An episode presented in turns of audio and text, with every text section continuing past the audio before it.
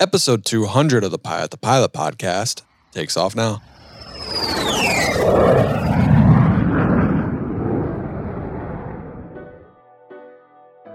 Fly with Garmin Avionics? Then grab your mobile device and make the Garmin Pilot app your cockpit companion.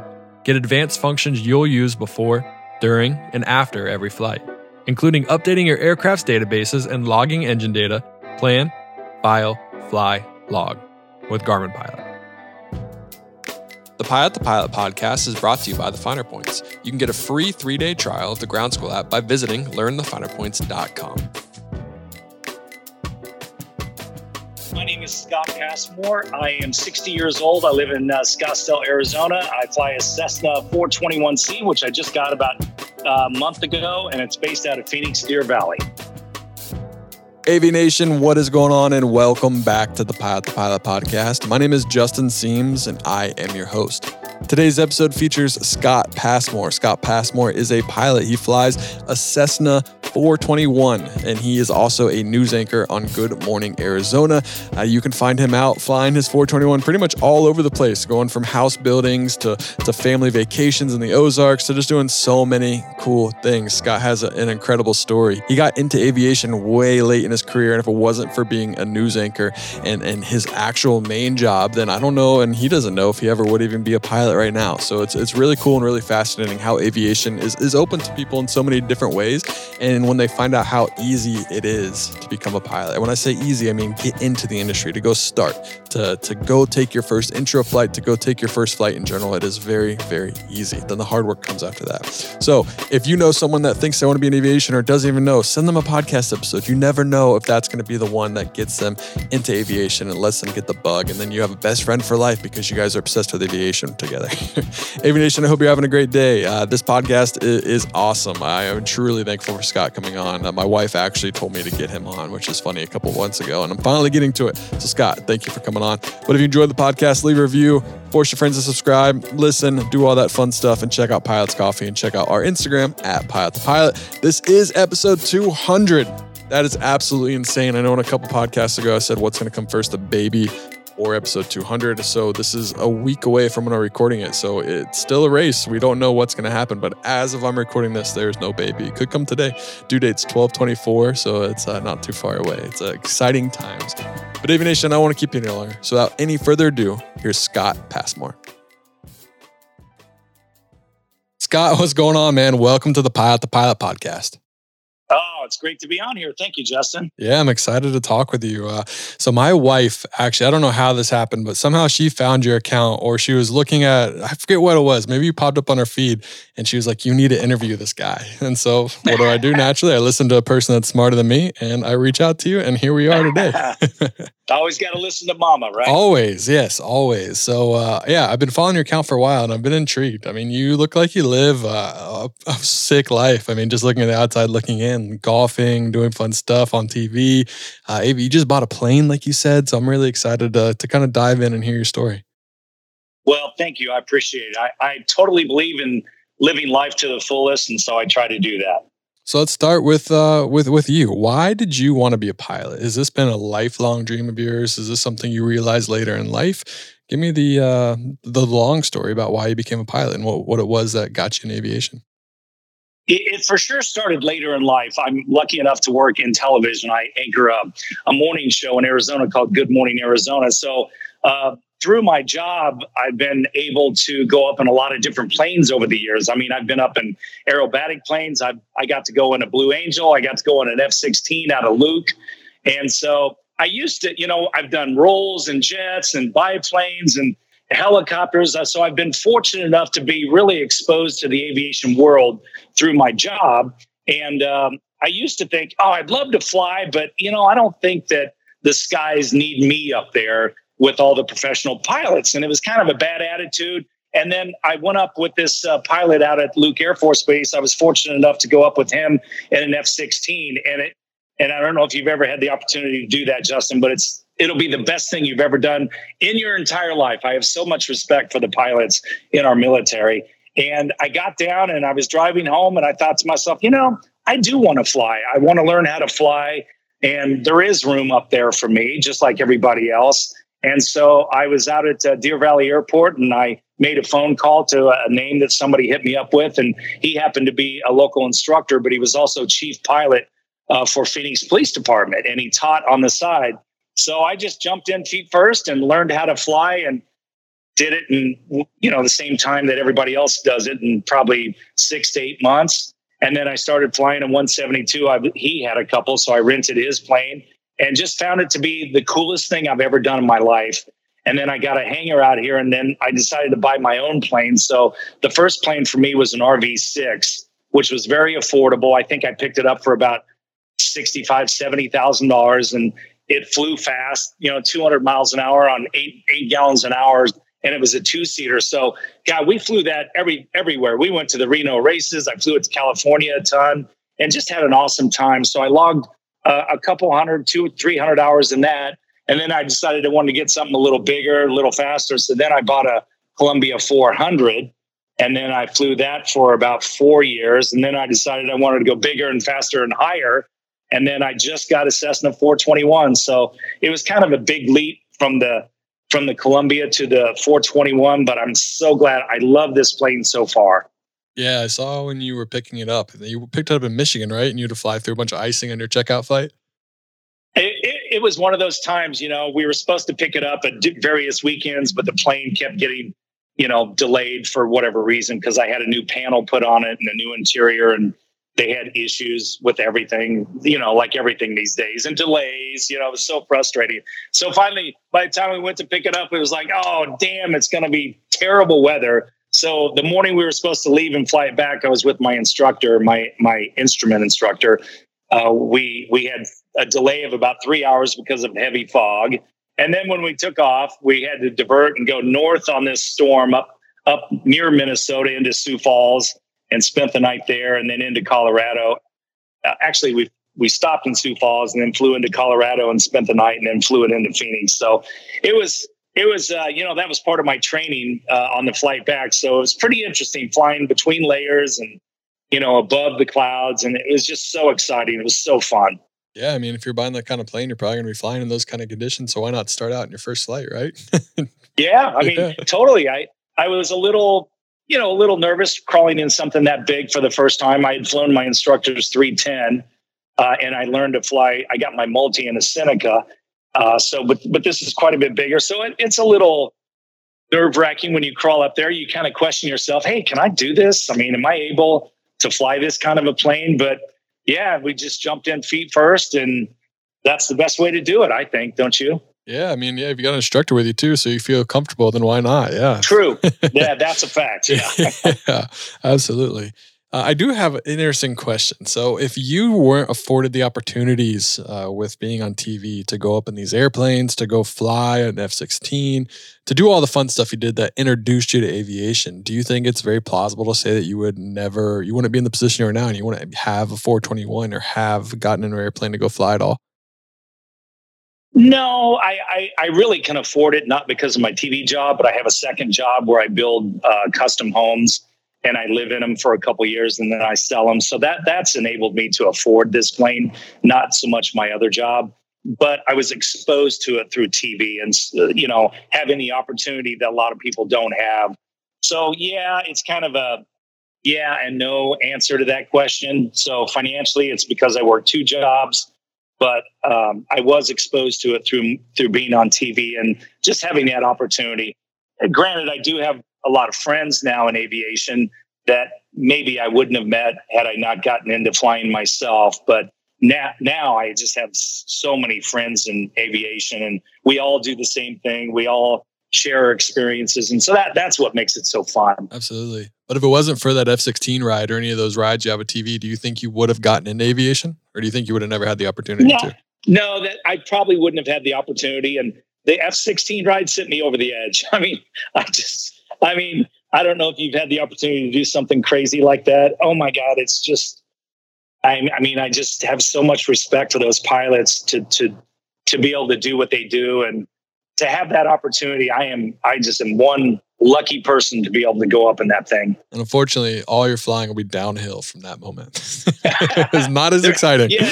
yeah. In, fact, the, the, the guy that took me up, uh, we became friends and just you know, this guy was so cool. It looked like he could have been a, a movie star. It was just so amazing. He's such a good pilot. And I told him, I, I kept in touch with him. I go, hey, I, I got my pilot's license, and it was when I had my Columbia. I go, if you want, I owe you a ride. I'll take you up in the Columbia. And he's like, nah, that's okay. I like my plane better. I'm good. yeah, exactly. Yeah, where, where are you going to go after yeah. that?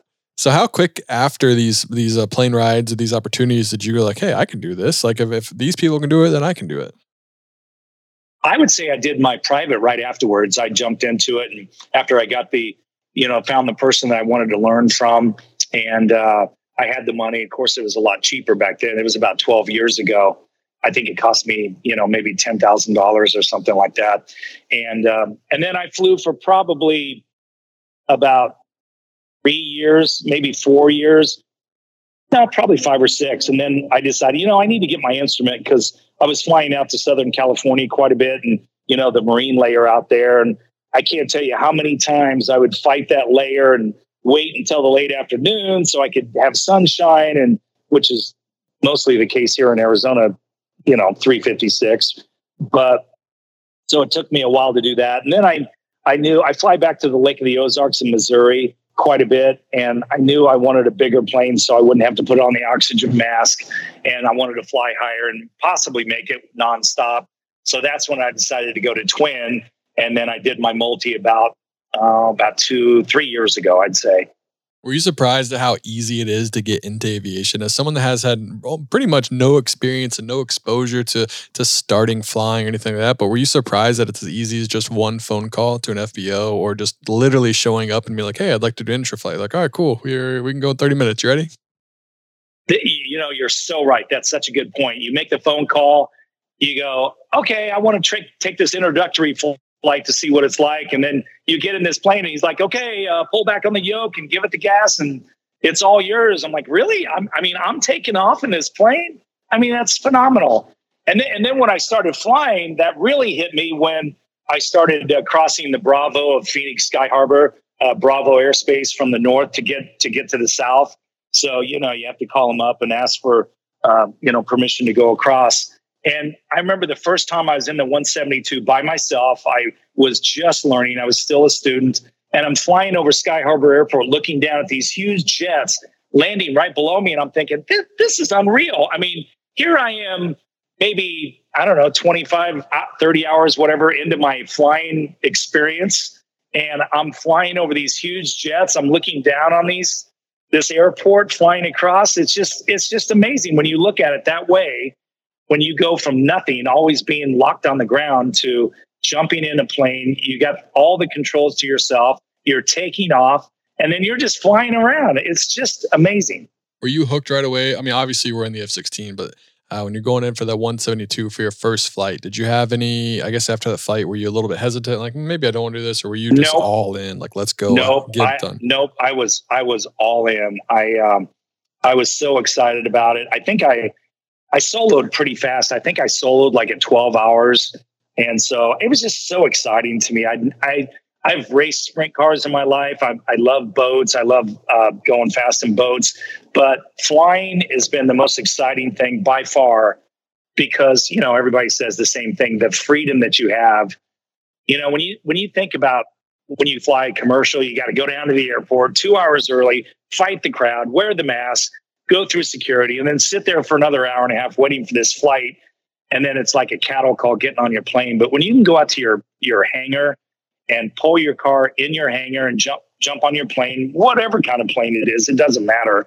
And just to take off and go somewhere, it's to to have that ability. It, it's just so fortunate. It's I, I thank my lucky stars every single day.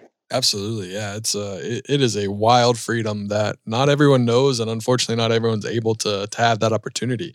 Uh, whether they just think they're not good enough to fly, think they're smart enough, or they just don't even know, like we talked about earlier, how easy it is to just go in and get into this community and go try to fly.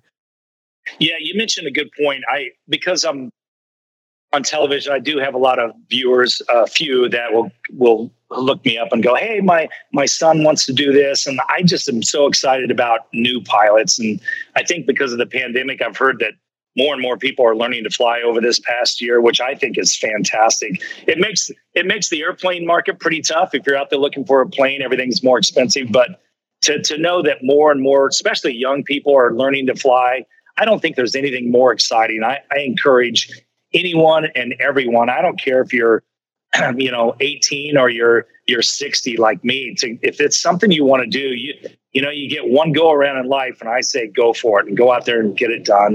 And, and i tell people it'll be the best thing you ever did.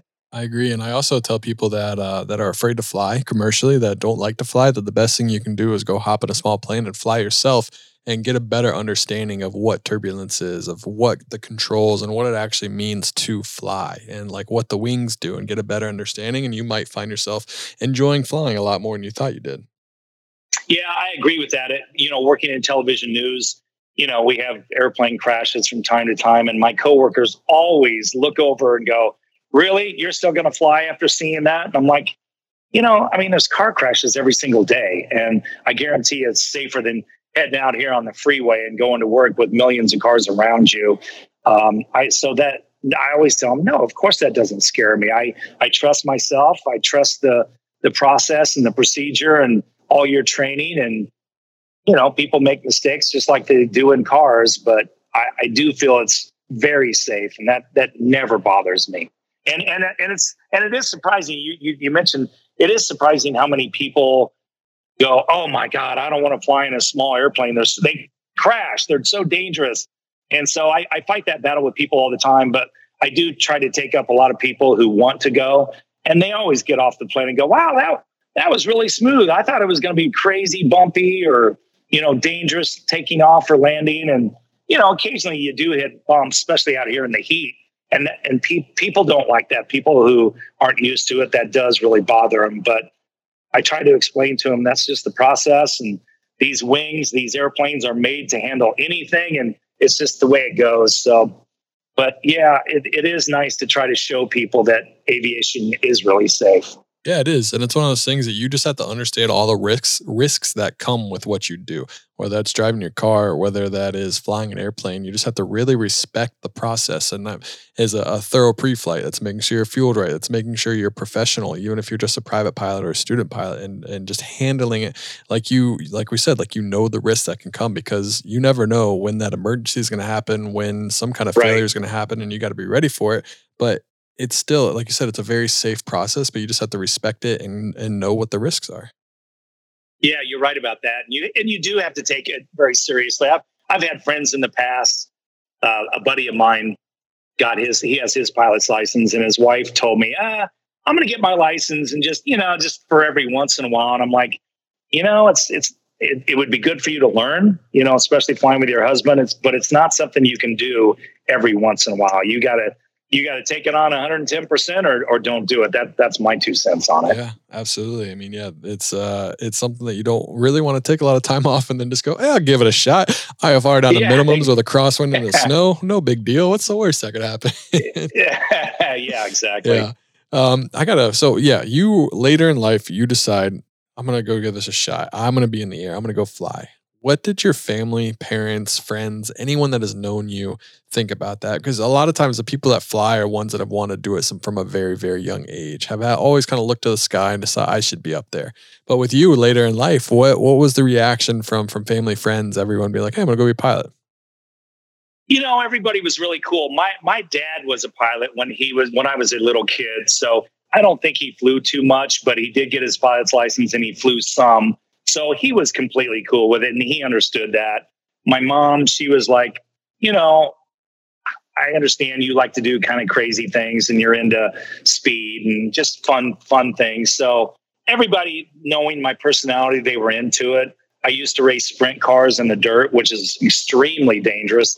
Now they thought that was crazy, and it was crazy. But um, you know, I think anybody that that knows me or knows aviation knows there's a, like we like you said there's a process to it. It's not like you're just going to go jump in a plane and take off all by yourself. I mean there is a lengthy process an expensive one to make sure that you're doing it correctly and you're doing it safely for for you and everybody else. But the one thing i i, I love about aviation i always say it's the great equalizer. And what i mean by that it doesn't matter if you're a billionaire, you're going to start in a 172 just like everybody else. And I love that part about it because I've I've met people before who had a lot of money and they would say, "Oh, I'm gonna I'm gonna go get my pilot's license. I'm gonna go buy a King Air and blah blah blah." And I'm like, "Okay, I don't think you're going to, but good luck to you." You know, because you're you're not going to get insured, and you're it just it's a process. You you just it just doesn't happen. So that's the one thing I do love about aviation. We all start at the same spot. You're flying private jets. I'm flying a twin. Joe Blow's flying a single engine, and then somebody else is flying a Gulfstream. But we all appreciate what we went through because we all went through it the same. And I think that's so cool. I love that about aviation. You can you can sit down with anybody in aviation. You can all t- talk about your start and wh- where you began in aviation. You all pretty much have the same same beginning, don't you think? I mean, we all started in the same. Yeah, I agree. I think what's really interesting about aviation and kind of with uh, with me, and I feel like other people as well, especially if you're in it professionally. Uh, when I mean professionally, like airline, you want to go the distance. You want to fly corporate airlines, whatever it is. Do this as your full time job. I think it's really funny that you just when you're in the 172, all you can do is stare at the King Air. All you can do is stare at the Air. All you can do is stare at the bigger plane, and you just want the bigger, better, better. And then when you get to the bigger and better plane, say you're flying the, the 737, you're flying a Latitude, you're flying whatever it is, you kind of look back at a smaller plane, like, man, that'd be fun to kind of just do whatever I want in an airplane again, or go fly and just not have to worry about a flight plan, or just kind of have the freedom back again. And not saying you don't have freedom when you're flying that, but it's really interesting perspective of uh, of a new pilot versus someone that reaches or where they go. They kind of look back and yearn for the, for the older flying and the older airplanes. Where when you're younger, you're always looking for the next and best plane. You're like, I want to fly that. I want to fly that. You're so right about that, and uh, I I think that's that's the cool part about aviation. There's no end game. I mean, you can do whatever you want, all based on what your wallet will provide. But um, I, but it's true though. I mean, I mean, I talk to you know, commercial pilots all the time. They're like, I miss flying the 172 because you could fly low and you could see and look out the window. And then when you get commercial, you you know everything's uh, instrument. You you get up high and you don't see anything, and it's just a, it's a different feeling. So, I mean, I understand that's a job and people love that, but I think people do miss the 172 or the smaller planes, no doubt about it. Absolutely. One thing, what did you, what surprised you the most about aviation from coming over? Uh, was there anything in particular? It could be for the good, it could be for the worst, but something just like you weren't expecting to find out when you joined the aviation world. Uh, you know, for me, it was that I was able to do it because I've been removed from school for a long time, was never that great of a student, terrible test taking. And so that part freaked me out. I was like, gosh, am I going to be able to one sit down and study and and you know sit there like like a good student that I never was? And I'm am I going to be able to take all this stuff in and remember it? That that was hard for me because I was what was I? I was 40, I guess, four, upper 40s when I did this. And like a lot of people out there, it's like, geez, I haven't been in school in a long time. So that part I was really concerned about.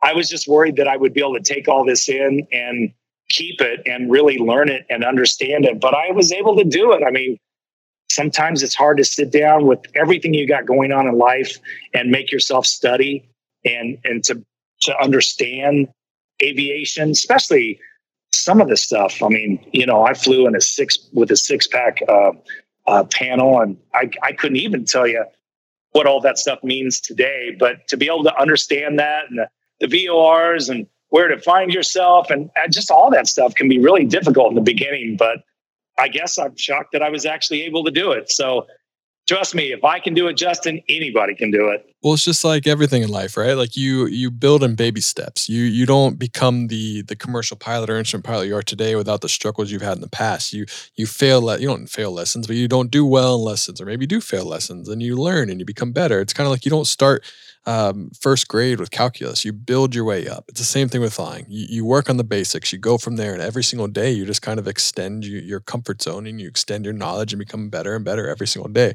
So it, it's just like everything else in life, and it's really crazy. It's like you said, like if if you can do it, anyone can do it. If I can do it, anyone can do it. Just just go for it if you want to do it. Yeah, you're you're so right. I remember my instructor going, "Okay, what we're going to talk about today is going to be so foreign to you, you're just not going to understand it." And they were right. I'm like, I have no idea what the hell you're talking about. But then you get up in the plane, you're like, it'll all make sense. It just, it's a process. It'll all start to come around as you start to fly. And I'm like, oh, okay, now I get it. And then the best part is, you know, as you continue to fly and you forget things, or you're like, I don't remember how to do this or what you said, you can keep going back and checking on it and everything. And so that that is the great part. And I you know, everybody says your education with aviation never ends. I mean, you have to be open minded and always know you're not the smartest guy. And so I try to get information from pilots that I talk to all the time, always asking questions. And I, I am in constant contact with my instructors. I'll have a flight, I'll call them and go, hey, what was this? I, I didn't get this right or whatever. So it's always nice to be able to stay in touch with your instructors. And it's like a lifelong relationship. I mean, I mean, you know, this isn't something you you study and you're learning, you never go back and do that again. You're constantly studying, especially as you step up through your different steps that they, you know, like you did with all your ratings. Do you think becoming a pilot has helped you in either your personal life or with your other careers?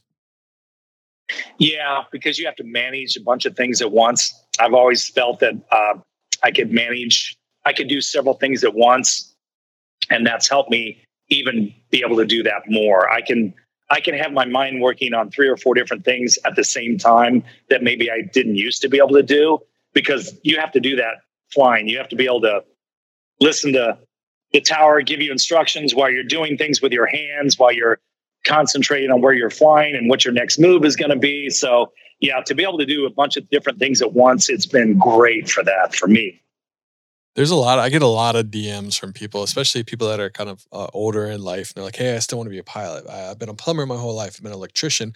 Uh, I've been a lawyer. I've been an engineer, but I, have always wanted to fly. But uh, like, they just always had this kind of block in their head. Like maybe I'll do it in a year. Maybe I'll do it in two years. I'll raise, I'll get a couple more dollars. I'll, I'll raise some more. What would you say to someone that's later in life um, and not, they don't have to be like crazy old, like not like 60, 70, could be even like 25, 30, 40, but you're not like that 16 year old pilot doing this for the rest of your life what would you say to them? Uh, I guess other than just like just do it, but what would you say like some good advice for someone to to tell them that the, the more you wait, the more you're going to regret it because you just need to get in now, and and you do well, need to just do it. Yeah, you're so right about that. I mean, I I'm like I just turned 60, and I'm like, God, where did life go? I mean, it seemed like I just graduated from college yesterday, and here I am. I've done so many things in my life. I, I all the time I think I wish I would have flown when I was in my 20s or or when I could afford it financially. Probably not when I was in my 20s, but I wish I wish I would have done it a long time ago because I just missed out on so many great years of flying. And I was talking to my mom today, who's 90, and actually I'm in my hangar right now at Deer Valley Airport, and she drove out to see me this morning. She's 90 and she just still drives her car around. And she said, I said, you know, I go, Mom, I'm so proud of you still driving at the age of 90. That's amazing. I go, but someday, you know, you're you're not gonna be able to drive anymore. And she goes, What are you talking about? And I go, Well, mom, at some point in your life, you're, it's not going to be safe and you're not going to fly anymore. And and she goes, No, I plan to drive right it until I die. And I said, Well, God bless you if you if you're able to do that. I said, but it's just like me. At some point in my life, I'm going to have to make the decision that I'm not safe flying anymore. Now, I hope that's a long time down the road, but we all we all have to make that decision. So, my point being, I wish I could have enjoyed it many, many more years. I mean, I hope by the time my career is over, I got 25 hours of flying. But had I started in my 30s, I mean, I just wish I would have done that because flying's been an amazing part of my life. So if you're so if you're sitting at home and you can scrape up the funds to do it, I say go for it and do it now because I promise you, you'll be you'll finish and you'll go, you know, that guy was right. This is the coolest thing I've ever done in my life. I'm just so glad. Even if you do it and maybe only, you know, you don't fly that often, but you still hang out with friends to be involved in the aviation community. I mean, it's just it's the best thing I've ever done. So find out how you can do it and go for it, no matter what your age is. So how'd you get into to newscasting? How'd you get into TV? What was the uh, the origin behind that? Well, the truth of the matter was, I was in college and I went through about five different majors, and I thought, well, this one sounds easy. so, but no, seriously, I just I've always liked the news and you know the, the the camera part of it of shooting pictures. Um, you know, I never thought about myself being on TV, but that's what it turned into. So I, you know, I'm I'm in people's living rooms and bedrooms every single morning, and I've been on Channel Three here in Phoenix for about 32 years now. So it's it's been a long time, but it's a it's a nice. I, I work in the morning, so I have my afternoons and evenings where I can spend it with aviation. So it's just it's just something I studied in college and I stuck with it, and I'm glad I did. Even though it's a crazy time right now, and fewer and fewer people watch TV, uh, but still, it's been a great career, and it's been a wonderful meeting the people that I've met and doing the things that I've done. I feel like uh, there is one parallel between maybe a career pilot and a career newscaster or someone on TV. Uh, it's a lot of delayed gratification. It's a lot of putting in a lot of work when you're younger and kind of taking maybe the crappy jobs or taking as many jobs as you can and really sacrificing for your end goal. Uh, am I am I right on that? Oh, you are so right. I know. You know, as a pilot, you probably have to fly the smaller commuter planes and things like that. That you know, and you're looking up at the big the big boys and you want to be in that left seat. Well, it was the same for me. I mean, when I started television, I started in the smallest market, which was Kirksville, Missouri. So markets are markets are all on a number basis. So, you know, number one and two are Los Angeles and New York. Uh, Phoenix is now under 10. It's top 10. It's, I don't know, I think we're eight or nine. But I started in 210, Kirksville, Missouri. And um, I was making $10,000 a year. In fact, my first two jobs was that in Palm Springs, California, where I was morning anchor and and or weekend anchor, ten thousand dollars a year. I mean, think about that. I worked the whole year. My my paycheck every two weeks was like three hundred bucks. So you, there's no way, no way I could have afforded flying back then. But um, actually, my first experience with a small plane when I was in Kirksville, Missouri, I had a friend, and he was uh, in college, and he was a pilot. He goes, "Hey, you want to go flying sometime? I go, I would love to. So we went out to the local airport and it was probably a 172 or something like that. We went up and I'll never forget. We got up in the air and all of a sudden smoke started coming out from the cowling and it scared the hell out of me. I'm like, what's going on? He goes, I don't know, but I got to come back around and land. We came back around and landed. A bird, there was a bird's nest in the cowling and a bird had built a nest up in there and they didn't put any cowling covers in there, and so that that got my attention. But it was it was all good. But anyway, that that was my kind of first experience to a, a, a small yeah. airplane. So your first experience and your first lesson you learned in aviation yeah. was to never trust yeah. someone else during a pre-flight. yeah, yeah, really. There was no. He didn't look up in there under the pre-flight, but you know things like that happen, and we were okay. But um, yeah, that. So anyway, yeah. To, to, to your to your question, I, I paid my dues. I worked and I've always worked two and three jobs just to get by. And that's unfortunately the nature of television news. It's just not high paying. And so, yeah, it's, it was a struggle, but, uh, you know, later in life, I had the opportunity to fly, and I'm glad I did. Let's take a break from today's episode to hear from our sponsor, RAA. At RAA, they believe you deserve a team of experts who understand the specifics of your airline along with your personalized goals for the future, because a solid financial plan needs to take all those factors into account. And after 30 years serving pilots, RAA's airline specialized advisors understand the details and challenges that come with a life spent flying the line, from health and retirement benefits to the many factors that might affect your financial life and security. So, whether you're just entering the airline industry or nearing your final flight, the team at RAA is ready to support your journey from takeoff to touchdown.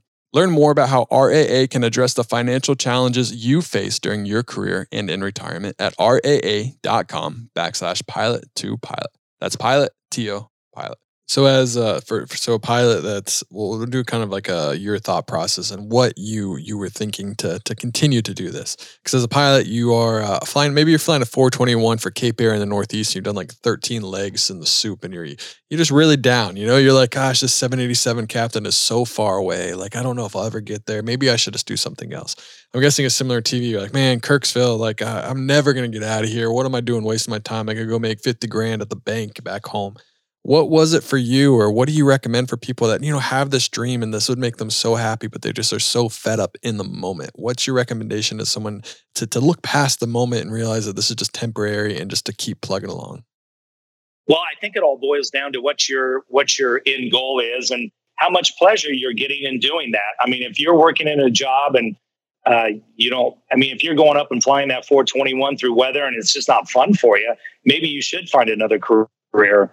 I mean, first of all, you have to enjoy what you're doing. Even even though I was making 10 grand a year, I still really got a kick out of the job and the people I was meeting. And I get bored doing the same thing. I could never work in a bank just because that's my personality. So for me, it just it was good for me and my personality. I it was different every day. It was always exciting to me. And even though the money wasn't there, I knew that someday I would get there. I just knew I had to work my tail off. And it's the same thing with the pilot. If you're, you know, flying a commuter somewhere, I would imagine if that's kick ass to you and it's something that you really love doing, then stick with it. Because if you work your tail off, you're going to get to where you want to be and you're going to be in that 737 or, or whatever you, you know, whatever your goal is. You know, it's just like life in general I think some people, you know, they they they get frustrated with not having everything they want to have at their first job or early in life. And you know as well as I do, you got to work your tail off. I mean, nothing, nothing. My dad always told me, you got to work your butt off. There's nothing that substitutes that.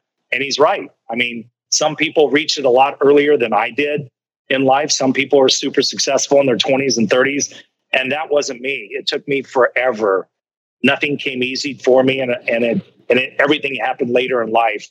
And so if you enjoy what you're doing, stick with it. If you don't like what you're doing, then find something that, that you do like. Yeah, and I think Instagram and social media in general have really kind of hurt the ability to kind of stay in it for the long run because you see so many people living a good life. You see so many people doing things that you love to do, and you are just so fed up. You're like, I can't do it anymore. I want that lifestyle now. But that doesn't happen. You don't build that lifestyle now. Everyone that you're looking up to has been in the same position. Maybe not everyone. Some people are way more fortunate than others, but a lot of people are, are have been in the same shoes as you. They put in their time, they put in their hours, they put in whatever it may be. They worked in Kirksville, Missouri. They did all that stuff to get to where they are today. And you don't see that in Instagram. You just see the finished product. You just see them living the life that you want, and you don't see the 99% of the life that it took to get there. And I think that Instagram can hurt that in a way. You just have to remember, like we talked about, just put in the work and keep going. Yeah, I mean, I look at Instagram. I love to watch uh, YouTube videos of flying. I love all the cool pictures and little snippets on Instagram of uh, aviation. And I, I mean, let's face it, there are people out there that are extremely successful who have private jets uh, younger in life. They're flying private jets. They're, you know, they have drive Ferraris, but I've never let that bother me. I always look up to that and go, wow, I'm, I'm that's really cool. And I'd like to get there someday. If I do, great. If I don't, that's the way life goes. But I'm going to work my tail off to try to get there on whatever it is. You know, it doesn't have to be a cool car. It can be your own home or maybe a 182 RG is your goal in life. It's attainable if you just work work your life. You know, work work your tail off. I mean, I'm 60. Some people are retiring at my age. I feel like I'm just going. I am just getting started. So I'm I'm very pleased to be at my age and and just having a 421. I'm excited as hell, and it's taken me a life of hard work to get to this point, and I'm blessed and honored, and I and I never fail to remember that. But I also feel like, gosh, I'm not going to retire when I'm 65. I'm I'm just getting going. So I'm excited for the opportunity, and I, you know, everything God gave me, and I'm going to keep going. I'm never going to stop until the day I die. Talk about uh, airplanes that you buy. What was your mindset? You, you want to buy an airplane. You're going to go search for something. Most people go look for maybe a uh, a, a 182, a uh, a Piper, and you straight go RV6. You want to go fast. What was it about the RV6, or was it always an RV, or did you eventually get pulled that way? No, I just started looking around at planes, and I was like, "Hey, these RVs are really cool. They're experimentals." Which, if you know anything about airplanes, they're built by really smart people and they're just as good as any other plane. And I just like the looks of them. I like I like a low uh, wing, and this one had a fancy paint job. It had 200 horsepower. It had a little bit of glass on the panel, And I just thought it was really cool looking. And so, and I love the price. I was like, well, gosh, I can swing that price and, you know, put it on a payment plan. I didn't have the cash for it.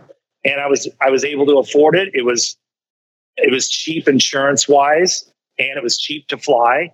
And so I went, I just went for it. I love that RV. My uh, girlfriend and I at the at the time, we flew that thing everywhere. And I I put one of those little uh, cooler ACs in the back that you put ice in and it would blow cold air. So we had AC here in the summertime, and I just made it work. I love that plane, and I could fly fast, and and uh, I, I I just really loved it. And then I wanted to get something a, a little, you know, with AC and maybe a little faster, better avionics. So I found a Columbia 400 and I love that plane. That was one of my favorite planes I've ever seen or flown. Got compliments wherever I went.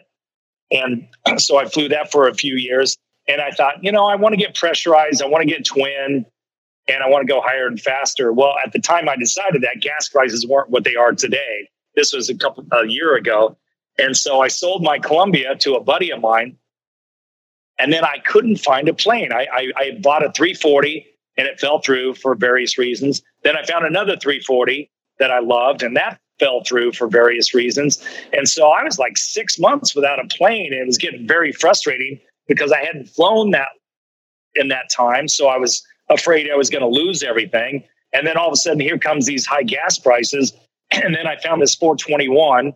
And then it took another three months for it to be, you know, everything I wanted done on it. So I was a long time without flying the whole, you know, most of last year. And so my instructors got a sim, so I did that. And then I flew as 310 just to hang in there and, you know, still be comfortable. And finally it happened, but it, it was frustrating not flying all that time. But th- those are my reasons for the planes. I, I, wa- I thought that 340 would be best for me. Uh, but my instructor said, "No, man, you got to get a 421. It's so comfortable. It's so great to fly. It's it's fast. It's high. You're going to love it." And I'm glad I did get this. This plane kicks ass. I love it so far. Yeah, 421s are awesome machines. They are they are phenomenal airplanes. Is there going to Yeah, be? do, do I do I worry do I worry that it's going to nickel and dime me to death? Yes, I do. Maybe. I mean, I, I know I know that's I know that's part of it, and I'm ready for that. But um, you know, I've had it for a month, and okay, so far it's been wonderful. a 310 would nickel and dime you to death as well. So I mean, You're what it right. What the heck? Yeah. It's, it's it's back it's back to if you want it, just go for it and worry about it when the when the problem shows up. Yeah. That's awesome. that's that's kind of me. So uh, Columbia 400, uh, it interests me because the Columbia 400. I mean, I, a lot of people, I think it's a Cirrus if they if they don't know really the difference. What was it about the Columbia that really sold you? Was it price? Was it uh, the the mission of it? Was it just kind of uh, more your style, or was it just you never really wanted a Cirrus? I looked at the Cirruses; they were just a little bit more expensive. I mean, obviously, money's always an issue, and I I think I I got an 06. It was the first year with the G1000, so I loved the avionics, and it had you know I think it had 1,100 hours on it, and I was able to pick it up for 326, which was a great deal. I love the Cirrus. I mean, I I like the idea of the parachute and all that, and I think the interior is a little cooler. But you know, the, the ones I was looking at were 100 to 200,000 more at that time, and I just couldn't swing it. So I went with the Columbia, and I just love that plane. It's it's well built. There's backups to backups. There's two of everything. I always felt really safe in that Columbia. I I never really flew it into weather, but I got caught in some rainstorms a couple a couple times, and I always felt really safe in that thing. And it just was an outstanding airplane. I I would recommend that till the day I die. It's a wonderful airplane. Did you buy the Columbia before Cessna took it over? Uh, no, I just that was about four years ago. So they they were already making the TTX and that kind of thing. So uh, it was um, like I said, it was the first year with the Garmin thousand. I love the avionics, and so I learned that, which which helped for the 421 because it, it, I put a Garmin six in it tied to a 750, so automatically I knew how to run all that stuff. But but this one's this one's touchscreen. I just love it. It's so fun. it's hard to beat. I uh the Latitude has a G five thousand, so we have uh, four oh touchscreen panels on That's, the side. Yeah, they're great. That must be that must be amazing. Touchscreen's the way to go. Uh, everyone's always like, yeah. wasn't it hard in turbulence? It's like, I mean, not really. It's no different than turning a knob. It's just so much nicer to have a touchscreen. Fingerprints are terrible, but everything else is nice. Yeah, you're you're right about that. I got this little thing that I clean the screen with, but I, and I I have noticed that they're right about that. When you when you kind of hit some bumps, you're it's hard to keep your finger on the screen, but you just have to kind of do everything fast. But it's not that big of a deal. No, I I just love it, it though. It's like it's it's literally like messing around with your iPad at home. Pretty much, yeah. a very yeah, fast iPad. Yeah, yeah, yeah exactly. Very high and very and, fast. And in, and in your case, a really expensive one. Yeah. Oh my gosh. Yeah. Very expensive one. I think a Latitude retails for 16 million. So. Oh my God. That's unbelievable. That that I can't even imagine what it feels like to fly that thing. It's fun. It's a it's a lot of fun. Yeah. So before you ever fly it, you, you go into the, you do tons of sims, and it's crazy how realistic those sims are. You feel like you were flying it for real. It's amazing how as you go from plane to plane, you know the takeoff speeds are so much different, a little bit different landing. So the Columbia was, I think I took off right around 80 knots. The 421's 95 knots and then you're coming in, you know, 120 knots over the fence.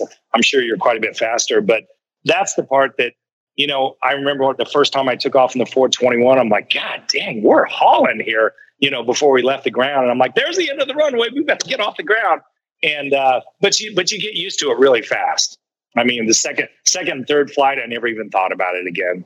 Yeah, the latitude can land very, very slow. So our ref speed is um, 93. The slowest one I've ever seen is 93 knots, and we fly VREF plus 10, and then have to be ref plus three uh, over the threshold. So we can. It's a, that wing is so long, and it can fly forever. It it flies so slow. So there's there's a, a chance that you might be outrunning a latitude one time on final. That's amazing. Yeah. That's so cool. And it stops so quick. Yeah, it's it's unbelievable. Do you see in the future at all? Do you see the 421 being your last plane, or I mean, let's say everything goes perfectly well no, for you, keep moving up? No, I I would like to get a small jet, whether it's a Mustang or a CJ, you know, a, a, a Cessna, you know, CJ one or something like that, or maybe the, the I was looking at the SP 501, uh, which was the single pilot, the first jets in the 70s. So you know, I mean, if I if I can sell a few more houses and make the money and afford it, I, that that's my plan. Uh, but I, I, I, am glad I got the 421 because I needed the experience. I needed, I needed to, uh, you know, experience the twin engine. And they say this, this thing's more, it's got a lot more going on than some of the small jets out there as far as handling the systems. And, and so far I find it to be fairly easy to fly, but I'm glad I'm doing it for the experience. Whether whether this is it, uh, whether in two years I never fly again, I'm just glad I did this. Is the fuel system on the 421 complicated or kind of just like uh, uh, a little bit out there, like the 310 was, or is it different? Do you know? This one's a little easier. So I have the 421C. The B, I understand, was more difficult. The C, there's there's 100 gallons in each uh, wing, and then in the nacelle, you've got, uh, I think, 31 gallons. So you just keep the tabs on, on the main gas.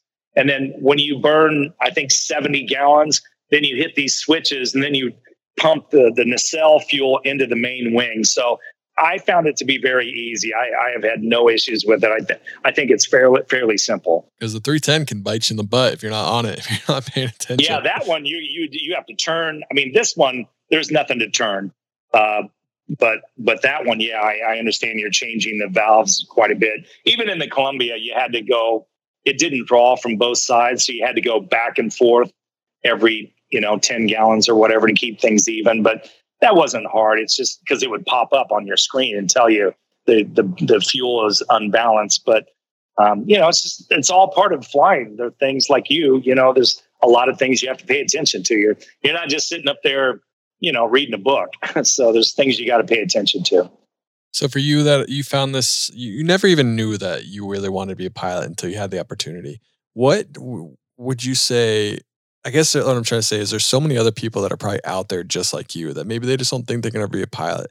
What can we do to get them in aviation? Uh, pilots, uh, especially professional pilots and lifelong pilots, are are kind of harder to find and, and there's so many pilots that need to be hired by airlines we need so many more what can we do as an industry as a community to, to get more people in aviation to expose more people into it well, first, it would be nice if we could lower gas prices. I think a lot, a lot of people like it. It's just that you know, I think the the pro, the cost freaks people out, but at the same time, you can you can get into aviation. And you can fly a Cessna 172 very economically uh, compared to other planes, obviously out there. But I think we I think we have to work with young people. We need young people that want to make it a career or or have it in their life and a lot of young people don't think about that. It's probably the last thing on their minds.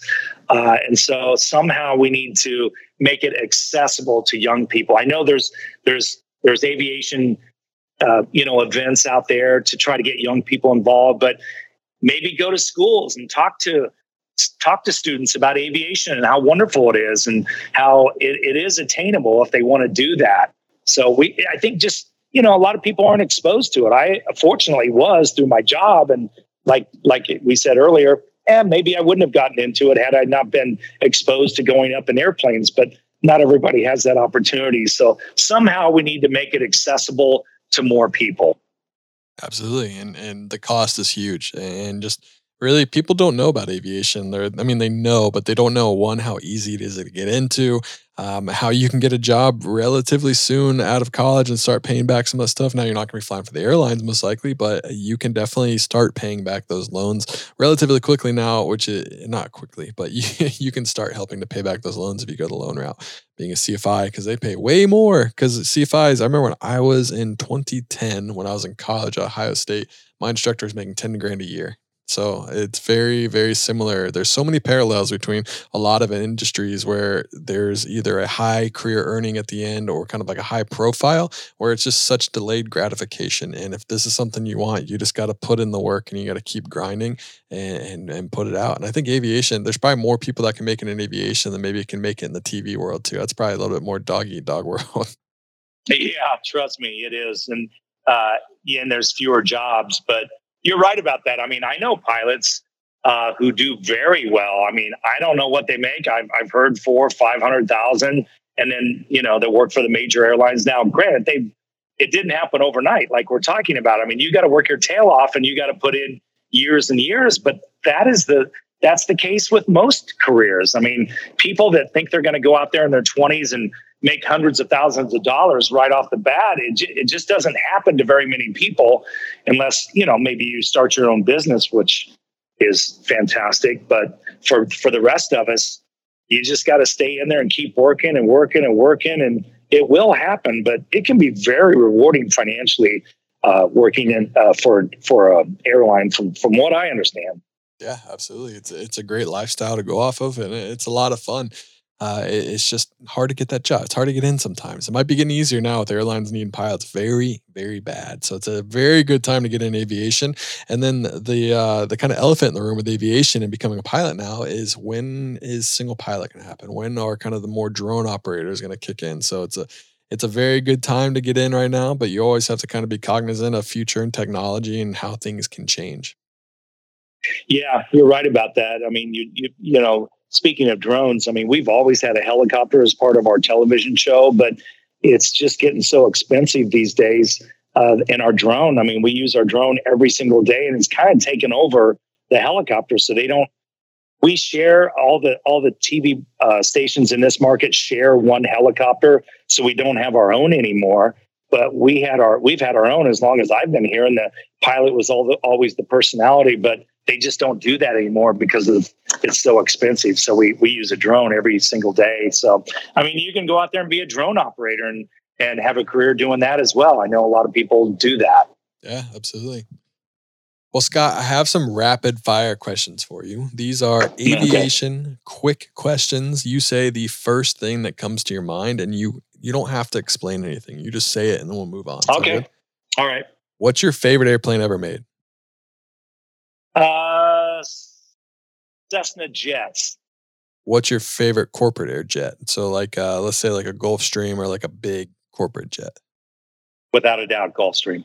Air, favorite airliner. If you could choose one to maybe be a pilot of or just fly on, what would be your favorite? Uh, I, I, I think Southwest Airlines. What about the ugliest airplane you've ever seen? I don't even know the name of it. What's that? What's that little plane that uh, it sits down? There's no nose. It just sits down oh, on the oh, ground. The nose yeah. of it. What is that thing called? I don't know what it is either. But I that, mean, that plane's I mean, so foreign to cool. me. yeah, it is foreign. I, I I don't want to say it's ugly. It's it's it's interesting and and it's a it's I guess it's a cool little plane, but the way it sits there on the on the runway is really bizarre. There's no ta- there's no nose wheel. It just sits on its nose. I heard it's a rocket though. That thing can move. Oh, I'm sure it does. and I don't want to offend anybody that owns them. I know nope, nothing about offended. them. I just, I just, they're writing the hate mail peculiar. right now. yeah, I'm sure yeah. I am. I, no, I just think they're peculiar the way they sit on the on the ramp. What's something you wish you knew before you became a pilot? The expense. Who in the industry, aviation industry, would you like to meet most? It could be someone that has died, or someone that uh, you follow on Instagram, or an aviation account on YouTube. Just someone you would want to meet most. Sully, without a doubt. What's your overall favorite thing about aviation? Hardest and, or I guess the worst flight you've ever had? Uh, through uh, intense uh, winds over in Palm Springs. I mean, we almost died. It was pretty scary, but yeah, on landing turbulence. or just, uh, just Tur- bumps in the uh, valley? Turbulent, tur- turbulence, trying to get the plane down through through turbulence.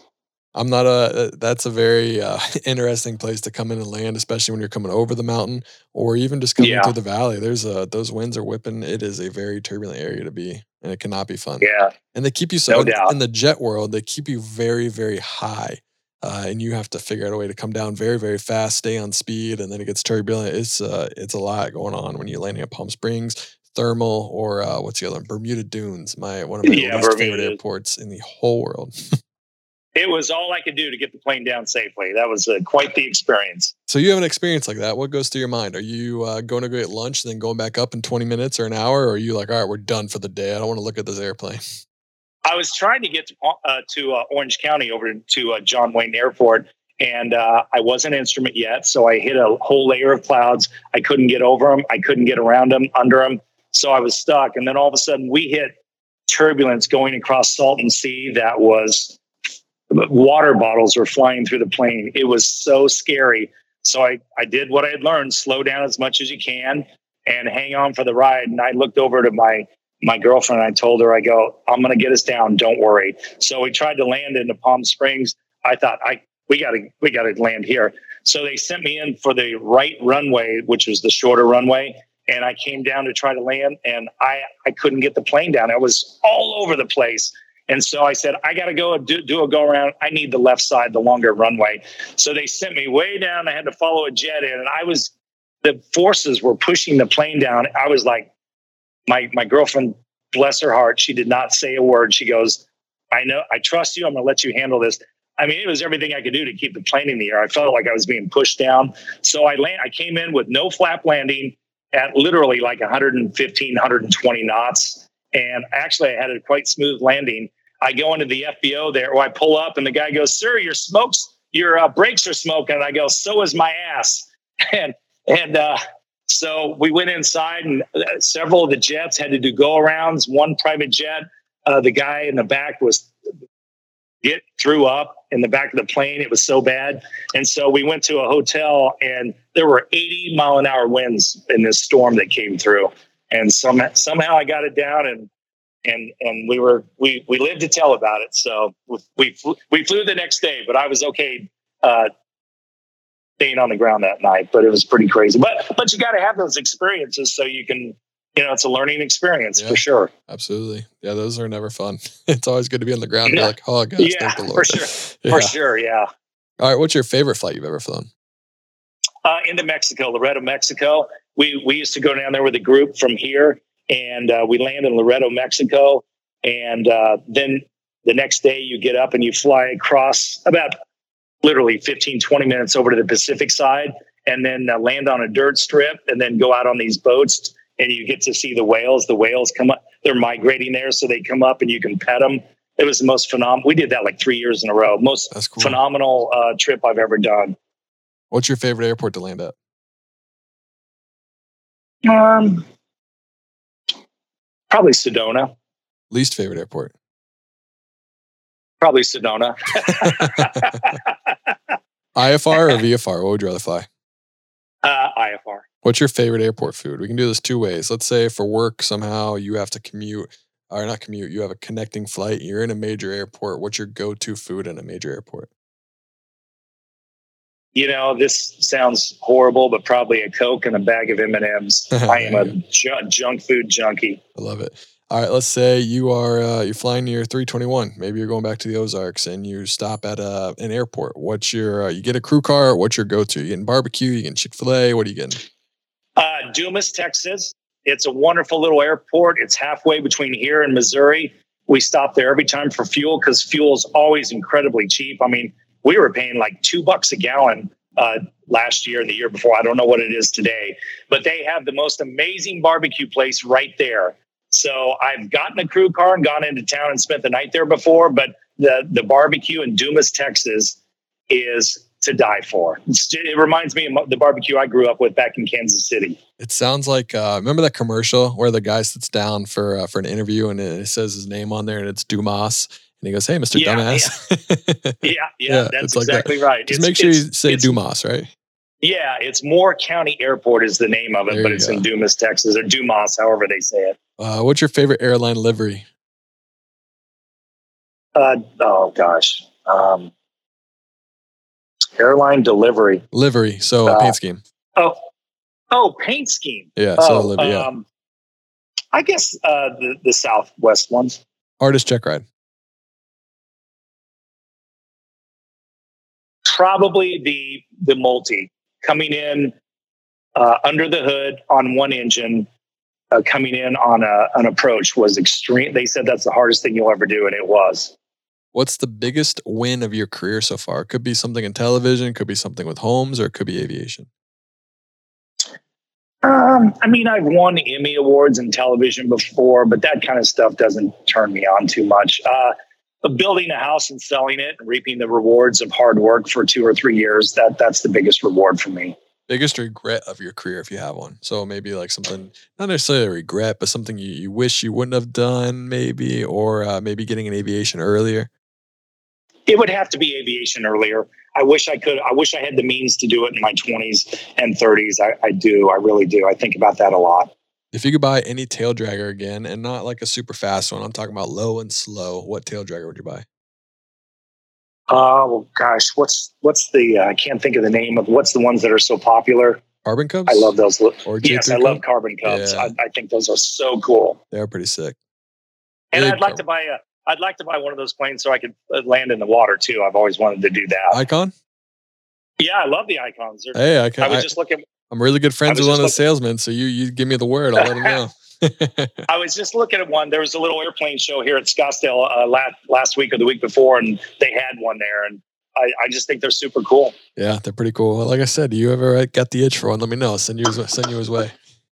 All right. Well, I got to pay. For, I got to pay for fuel with this 421 right? first. I know. Yeah, completely understand.